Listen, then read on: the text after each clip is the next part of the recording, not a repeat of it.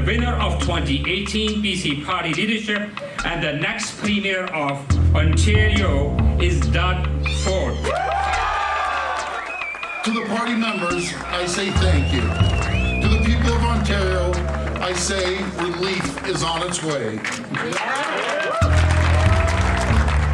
We're going to review everything and make sure that uh, we run people that were put in there, elected by the people their riding, not uh, you know not parachuted in or not uh, appointed in, and uh, we're, we're going to review everything.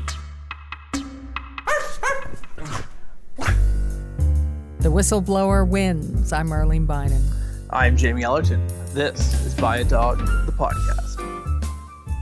So, if you all followed this leadership race as closely as we did, there was one gentleman who was never present on the debate stage that got just about as much airtime as Patrick Brown, and that's Jim Karahalios. Jim Karahalios is joining us today to talk about his ordeal uh, leading two issue campaigns with the Ontario PC Party, being thrown out of the party and having his membership revoked, and how he ultimately won a lawsuit against uh, Patrick Brown and his uh, his team when leader.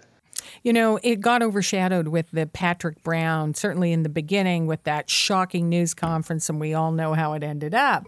And, you know, then we really start to put all the dots together, and they're all put together by Jim, Jamie. I mean, here's this guy who believes in something so strongly, he's tossed out of the party for his commitment to democracy and the grassroots part of a party. It resonates really with politics all over the country. And as Patrick Brown gets tossed out, new leadership race, rot, corruption, all those words are mentioned. It doesn't happen all the time. This guy gets an apology and he gets a lot of revenge. He's driving the future of the PC party in Ontario right now questions of character, questions of leadership, questions of governance, questions of policy. Uh, it's our on my honor, Arlene, to uh, welcome a longtime friend going back to my days at the University of Ottawa.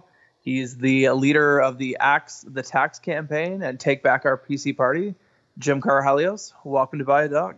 Thanks for having me. I want to ask you first of all, how did it happen? When was the moment you went from kind of outlier, outcast when you thought, hey, some of the things, the things that I believe in now could be driving this party? So that's a that's a good question. Actually, a couple years ago, after Patrick Brown lost, or sorry, won the uh, leadership in 2015, I was actually planning or thinking about running in Cambridge for the PC nomination. And I was mulling around with that for a few months. And then after his carbon tax announcement at his first convention, uh, a couple things happened. I, I, wasn't comfortable with the announcement. It caught everyone off guard uh, because he used to be a prominent opponent of the carbon tax. And then I started getting the sense that the party's policy process was not going to go the way uh, it was supposed to go in terms of governance. And I decided to that I couldn't run under those conditions, and decided to become an advocate with Axe the Carbon Tax. You did, and then it, it turned around. Was it when was it when Patrick Brown resigned that night. Is that when it happened? You mean most recently? Yeah, I mean when all of a sudden, I mean, you know, here you have axe the carbon tax, take back the PC party, and Patrick Brown resigns, and now that is a driving force of this. Did it happen when Patrick Brown said goodnight?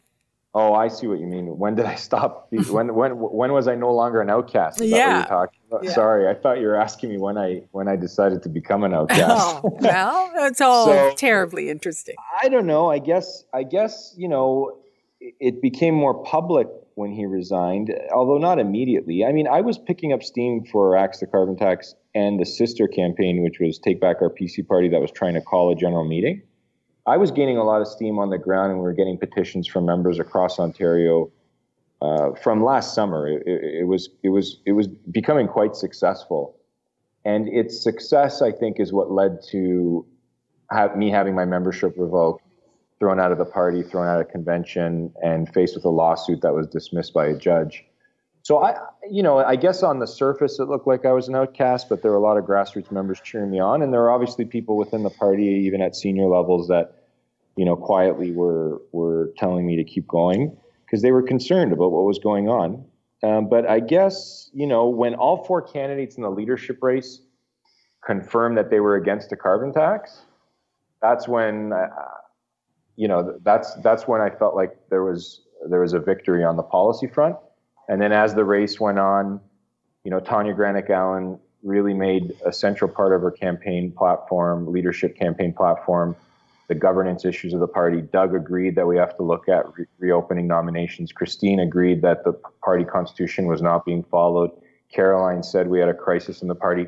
And then we had that injunction before the leadership convention, which basically that injunction solidified or crystallized exactly what I was saying for months, which is the party constitution is a unifying document of members, not only politically, but legally. Because if you're in court the day before a vote or a convention, and a judge is making a ruling on the leadership vote, obviously that constitution matters. Jim, with Doug Ford now as leader, I think you are probably sleeping a little better at night knowing that you've been welcomed back into the party. But changing the guy at the top is only in the beginning. What are you looking for, both from him as leader and the executive, as kind of next steps to kind of put real substance behind the support you received throughout the leadership campaign? Well, look, Doug, um, you remember what Rob used to say? You always stand up for the little little guy. Yeah. And Doug kind of showed that during the leadership campaign. There was obviously, you know, better ways of getting votes than than talking about reinstating me and dropping my lawsuit but he did it anyway. And then I was surprised the the first executive meeting the day after the leadership vote, a late night, a hectic night, that I came up on the agenda of the executive meeting, and unanimously they retroactively reinstated me. So it, you know it shows that he's a leader that keeps his promises, and it shows that he's sticking to that Ford brother way of sticking up for the little guy. But you're right, the leader is only one aspect of a political party to the general public, it doesn't look that way. It looks like the leader runs the show. Certainly, when Patrick Brown was in charge, the leader dictated everything and everyone else followed. But we do have the leader's office and we have the party executive, and the party executive is voted on by the members. The actions of this party executive have been questionable the last couple of years, but they were under a lot of pressure by uh, by Patrick Brown, I believe, to, to make certain decisions.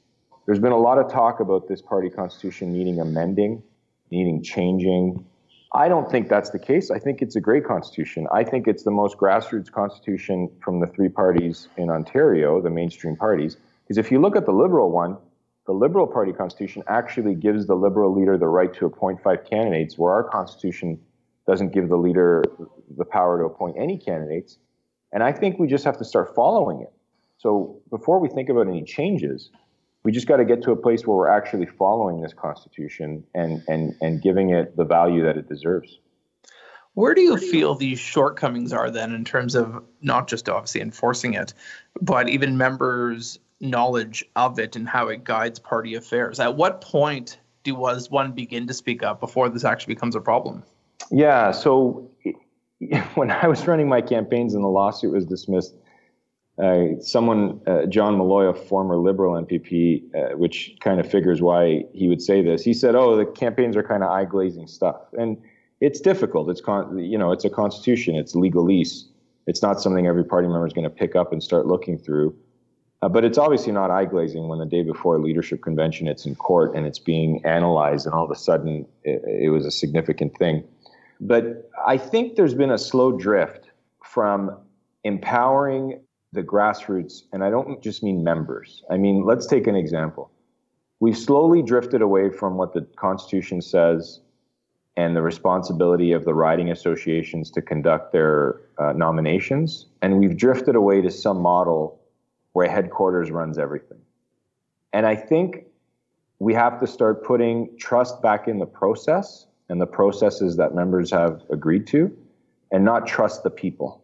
Because you you always have to trust the process over the people and not just hope the right people are in charge especially when the people aren't that are in charge of a PNC or staff at headquarters they're not elected by the members they're not accountable they're not looking for re-election at the next convention and so somehow we have to s- stop this this slow drift of power uh, away from the riding association.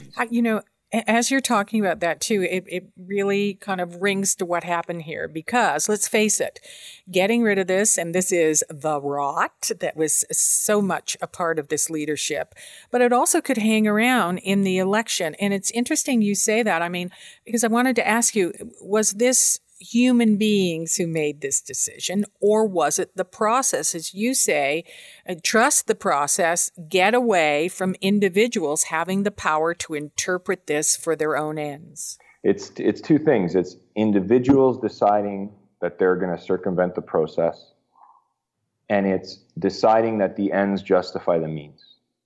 And that's not what democracy is about, and that's not what conservatism is about both a conservative party that believes in democracy believes that the, the means are an end in themselves and good means result in good ends. If we keep, if we keep losing election after election, why do we continue the slow drift to new to the same old means? You know, if if the top-down way that Patrick Brown diagnosed, that's why he was leader. In 2015, he diagnosed the single biggest issue in this PC party, which is a top down imposition of crazy policy ideas that the members didn't want, that Ontario voters didn't want. And, and instead of doing a new way in order to come to a new end, which would have been victory, he decided to just repeat the same thing, which was let's just use the same old means. And he cranked it up, he amplified it, he made it more draconian than ever before. And, and that's not the way we get victory by repeating and amplifying the mistakes of the past over and over again. So I think we trust the process over the people. I think the process is laid out fine. It's not obviously in, in pithy or, or easy English uh, for everyone to read, but there's plenty of lawyers running around the PC party that could sit down and figure it out. Uh, I think we trust the process over the people, and I think it's about means to a new end, new means to get us a new end, and that's a majority government, and to maintain that going forward. Jim, how did you feel when this was happening? What's it like? I mean, we're talking democracy, all really heady stuff, but that's what this boils down to. It means, you know, who controls a party, who controls the road that it's going to take. And look at everything that happened to you. It ended up being a court case, and it is the thwarting of free speech. And as you say, all those things that conservatives love and should stand for. How did it feel for you when you were on the losing end of it? So when I was on the losing end, you mean mm-hmm. when when I was thrown out of the party? Yeah. You were talking about. Mm-hmm. So it was terribly, it was terribly um, concerning. Not, it was it was really starting to uh, make me question what was going on. Like, is it was it just me and my supporters that cared about this? Like, is this not alarming to people? It's one thing to create an, an anti or axe the carbon tax campaign and say I'm going to participate in some policy meetings and try to convince people. And if I fail and the party rejects the idea, which obviously now we've seen 100% four candidates were against it. But you know, it's one thing to go that route. I've done that federally at a convention. I've lost a vote at a breakout room, and then I won another one. That's one thing. You can stomach that. You know, it wasn't a good idea. You didn't campaign well enough. But when things start getting rigged, when there are allegations of irregularities. And, and not just as severe as ballot box stuffing, but irregularities where heavy handed tactics are used in order to choose the candidate who's going to be the next MPP. That's something I cannot stomach. That is, that is something that should never happen in Ontario. And that is something, not only should that never happen in Ontario, in, individuals who are trying to stand up for a process that's been agreed to by members should not be delivered retribution or the heavy handed threat of getting thrown out of a party because I believe they, they threw me out of the party not to deal with me. I'm one guy. I think they did that to send a chill right down the party to every riding association, to every member, to anyone who had any aspirations when he was going to win government, to send the chill and say, if you think this is a good idea or if you think this is legitimate, look what I'm going to do to him. I'm going to make an example of Jim for everyone else to see and and so it was trying at times. It was difficult, but but at the end of the day, you know, m- my wife kept telling me to keep going, and because there was something more, there was something sinister at play here. It was more than just, you know, stubbornly saying, "I don't want to agree with Jim because I'm the leader." There was something more sinister to it because the easy political move to do would have been to say, "Let's just redo those nominations." Remember, Stephen Harper Jamie might remember. What was that riding out in Oakville, Jamie? Um, that kind of went sideways. Where I believe that was uh, Oakville North. Yeah, and and and there were two candidates there. I can't remember the details, but something went sideways there. And the Conservative Party federally does a great job, and they just, you know, the nomination's over, we're starting over. That makes sense politically. Why would you prolong the problem? Why would you make a, a mushroom cloud or a political problem out of something? But when they started digging in and, and repeating it over and over in numerous nominations, it starts it starts to, to, to give you an indication that there's something more sinister here. And look, corruption does not have to entail proof that money changed hand. Corruption is the process by which those in power of some sort of organization are abusing their power to get to the certain ends they want and, and not caring about the means. So it was trying at times, but you know, you just stick it through because you have. I had members, uh, supporters on both campaigns that were urging me on. Has it been fixed? I mean, that word corruption. Every time I heard it in a debate, you know, you had to shake your head, but also you had to be happy and say, "Look, it's out here on a debate, being bandied around and fingers waving." Is this the end of it? Do you think? Well, certainly, you know, you don't just a slow drift one way of the party uh, doesn't just stop when a, a, new leader is elected, but it's certainly a start. I mean, uh, Tanya Granic Allen had the courage to to say that on a debate stage, and and it, it shone a light on it. And all all of the four candidates said there was a crisis or there was violations of the Constitution, whatever you want to call it, corruption, you want to call it violating the party Constitution. It was significant.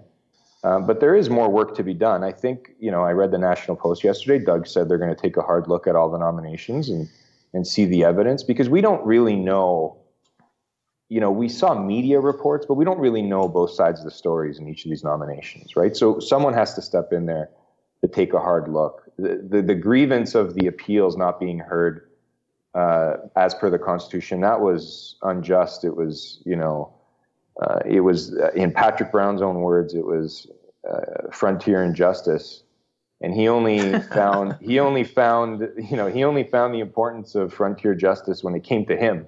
But when he was the leader of the party he had no problem uh, violating the constitution to get his way and and that was unfortunate. So jim i think it's quite common when there's new leadership to these kinds of issues to fade into the backdrop. Obviously sometime after the general election the party will have another agm and the executive will be up for re-election what would you tell grassroots members to look for in the platforms of people running for the next executive as to how the executive can be constructive in enforcing the rules of the Constitution as they set out, while at the same time not being overly antagonistic uh, to the leader? Yeah, I think it's important when we're going into a next AGM. You know, first of all, I don't have to say anything to grassroots members. They're going to have a lot of questions for the members of this executive. And so I don't have to say any, anything to them about this executive. Uh, they've already, a lot of them have already made up their mind. And then the second thing is when new people step forward, a couple of things have to happen. We can't just have acclamations on this executive anymore. We can't just have, you know, whoever steps up gets it, or the leader, um, you know, cutting backroom deals the way the way Patrick did to acclaim the president and acclaim the vice president and just line it up like the whole shot right down the line there has to be some dissent. There has to be some consensus executive. You know, it'd be great to have an executive that had people from, you know, two, three, four leadership campaigns, for example. And then the third thing that we need is we need people who are running who understand the processes that are in the document. We should not be voting for people on the basis of, trust me, I'll do it better, because that doesn't work. It's not an insult to the individual. It's not, uh, you know, it's not a sleight of hand but we're not looking for character in people because that's hard to judge on a campaign trail. We're looking for people who understand the knowledge of the process and are willing to work on that and, and implement systems with that. There, there's too much of this drift in the party of I know best. I'm going to sit on a PNC or I'm going to sit on a committee and I'm going to tell the thousands of members what I know is best for everyone else. It's ridiculous. It's just a ridiculous proposition if that was the case, Patrick Brown wouldn't have been approved to run for leader. He was the most he was the most glaring, obvious candidate to run for anything that second time around when he came back for his 10 day Back to the Future comeback tour. he was the most glaring example of a guy who should not be a member in good standing in this party. And the PNC allowed him to run. So, how does this PNC that it was formally constructed have, have the audacity to suggest they know what's best at the local level and who's allowed to run and who's not? when they couldn't even make the obvious call and say that guy is not a member in good standing of this political party. You know, Doug Ford says at one point he had said, you know, he's not running in my party. I talked to him the other day. He was walking it back a bit. Why do you think so? Well, I mean, he's the new leader. He's trying to unify the party. You can't come out throwing fire bombs uh, on the first day you know, I think Doug was pretty clear in the leadership. I, I think in the National Post article yesterday, he said he was going to look at all the nominations.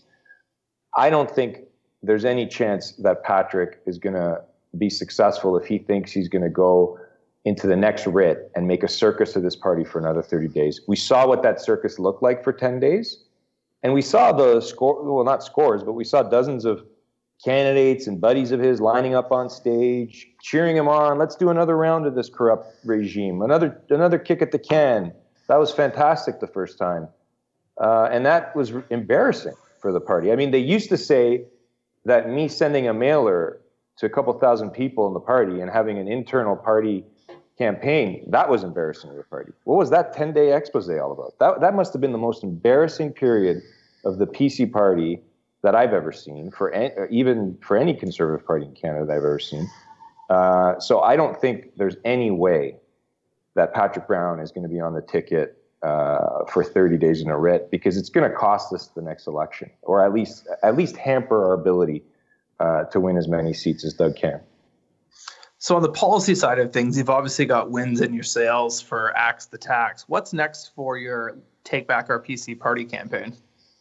Well, that's that, that's a good question. Um, you know, I think I'm here to help out. Um, you know, the party now that I've been reinstated. If they need help in terms of analyzing or figuring out, you know, because I spent a lot of time. I've written a lot of stuff. People tell me all the time, Jim, you got to cut back your your writing. It's it's just way too long. I don't have time to read four pages. and and and I apologize. It is kind of wordy stuff, but it is you know somewhat complicated. You got to flesh it out. So I'm happy to help uh, the new leader and his team if they call upon me to figure out, you know, my analysis of certain writings, my analysis of the Constitution, how to. I'll give advice where I can on how uh, nominations should be reviewed, or perhaps how the PNC should work in my interpretation of the rules.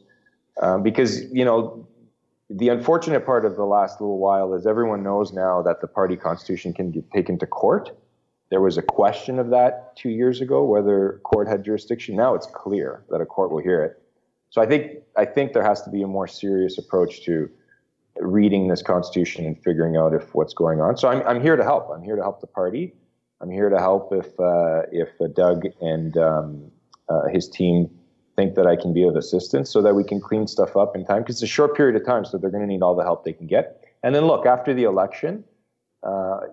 You know, Doug's in a time crunch here, so he's going to have to do as much as he can in a short period of time. Then after the election, we'll see where it takes us. Right? There are thousands of members on both of my campaigns uh, that want to see something happen. I'm beholden to them. I'm not going to sell out the people that stuck by me when when things were kind of dark. And we'll see. You said there's another general meeting uh, after the election. See what happens in the general election, and um, you know we'll see what happens then. All right. I have one more question, big, heady question for you, sure. Jim. You know, as I'm listening to you talk, I'm not just thinking about the province of Ontario. I'm thinking about federal Liberal nomination troubles, all those rumblings that we hear here in Canada. And I'm thinking south of the border. When you say, I'm the only one who can fix it, we know that that is also being used in politics in the United States. Is this a moment? Look what you've done is this a moment where you think Canadians and everybody, I mean, really have to take ownership of democracy? Well, I'm watching politics around the world. I'm, I'm always thinking lately, people just take it for granted. People here in Canada, we take it for granted, but it starts small and then it erodes. Now, how much do you think that, that all Canadians should pay attention to this? That's a heavy question. I mean, it is. if you you know, certainly I would not advise, I would never advise anyone. Um, well, I shouldn't say that. That's a tough question. Look, I guess what I'm trying to say is you run two grassroots campaigns like I did, and you go through a lawsuit thrown out of the party, at convention. It was a it was a lonely Christmas. I'll tell you. I had political friends that call me every Christmas. I didn't hear from them last Christmas, and you come out of it victorious.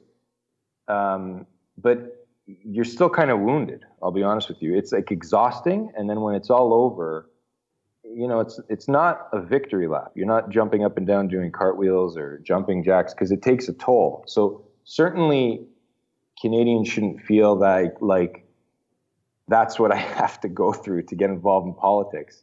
So I'm I'm mildly concerned that as we talk about this, people will have the opposite reaction, which will be well, if that's what it takes, forget it. I'd rather I'd rather take care of my family. But you know, the, it's a complicated question that you're asking because on the media side of it, you're right. Sound bites and cutting communication that's biting, and not four-page letters that I'm writing. It, it, that that is what uh, drives a lot of the voter base for all the parties. But for those that are activists within the party, if we are able to respect the process, I think it will endear more people to get involved because no one wants to get involved in a political party where a handful of people at the top are telling everybody else what to do, except when it comes time for them to give money and put up signs. There's no reward in that. There's no, why would I do that unless I'm some sort of sycophant who just wants to take pictures of the ruler of the day? If I actually want to implement change, why would I get involved in a party where I cannot influence what is going on? It's it's in, it's the antithesis of trying to grow a party and build a majority. So I think we go back to processes. We go back to respecting riding associations, and I think good things will come out of it. I mean, look at federally what happened. Even though we lost the last election, we've got strong membership numbers in all the provinces, strong donor numbers, because they respect the process. I think a lot better than we've seen provincially. With uh, sounds like you have no shortage of friends. Are you thinking about buying a dog anytime soon? A what? Perfect. we have a dog. Is that what the podcast is about? I yeah. You need a friend in politics. They say buy a dog. That's exactly good we have question. A cardigan Welsh Corgi. Oh, I'm so glad you do. I'm glad yeah. you do. Perfect. Jim Karahalios, thank you for joining us and thank you for everything that you've been doing for democracy. Cheers. Thanks for having me. Thanks, Jim. Bye. Jamie, it was great to have Jim because it's really, really so important. You know, hearing the emotion in his voice. You know, it really struck me as we said, and we call this by dog, and we know that he has a dog, and we're happy he does because he had a lonely Christmas. When you stand up for what you believe in, even in politics, you can get totally crushed. Yeah, and he told us as well his wife was one of the people that uh, told and encouraged him to keep fighting. I think as we look at now the state of the party going forward. It's it's clear from Jim's words today, if not exactly clear on what actions will be next, that this isn't going to be an initiative that he's about to walk away from. So I think he'll definitely make himself a resource to the leader and the and the party at large going forward between now and a general election on June 7. But uh, I think you're going to hear Jim's name again as the party goes towards its next AGM after the campaign. And it'll be interesting to see how the party executive responds then. He's the conscience of a party. And now I'm thinking as we move forward in our podcast, I think we should ask all the players if they indeed own a dog. And I'm happy he has those Welsh corgis. so, Arlene, what's next in store now that the Ontario PCPR party leadership race is done? Well, I mean, we're all looking. I mean, I'm amazed at the kind of reaction Doug Ford is getting. And I think the Liberals went to sleep. Kathleen Wynne went to sleep, poured herself a glass of wine after that win was finally announced. I don't know if she's not draining the bottle right now. It's going to be one heck of a race, and all eyes are on Doug Ford. He has got an opportunity that rarely is offered in political life. He's the head of a party and the polls are very low for the opposition. And he's also leading all these new movements that we talked today about Jim. And he's going to try to put it together in his own way. I mean, we're using the word populism. It's not that easy. He can pull from the NDP, he can pull from the Liberals. This is going to be one of the wildest campaigns we've ever seen. And with that, folks, on future episodes, we will indeed start to talk more about the Liberals and the NDP. We, of course, want to hear from you. If you've been enjoying Buy a Dog, feel free to reach out on Twitter. We can be found at Buy a Dog Podcast as well as on Facebook at the same handle. And uh, let us know who you want to hear from. What are the issues that we need to be exploring? And what's uh, murmuring beneath the surface outside of the media airwaves as we turn towards a general election uh, that'll take place on June 7th? I'm Arlene Bynon. I'm Jamie Ellerton. This has been Buy a Dog.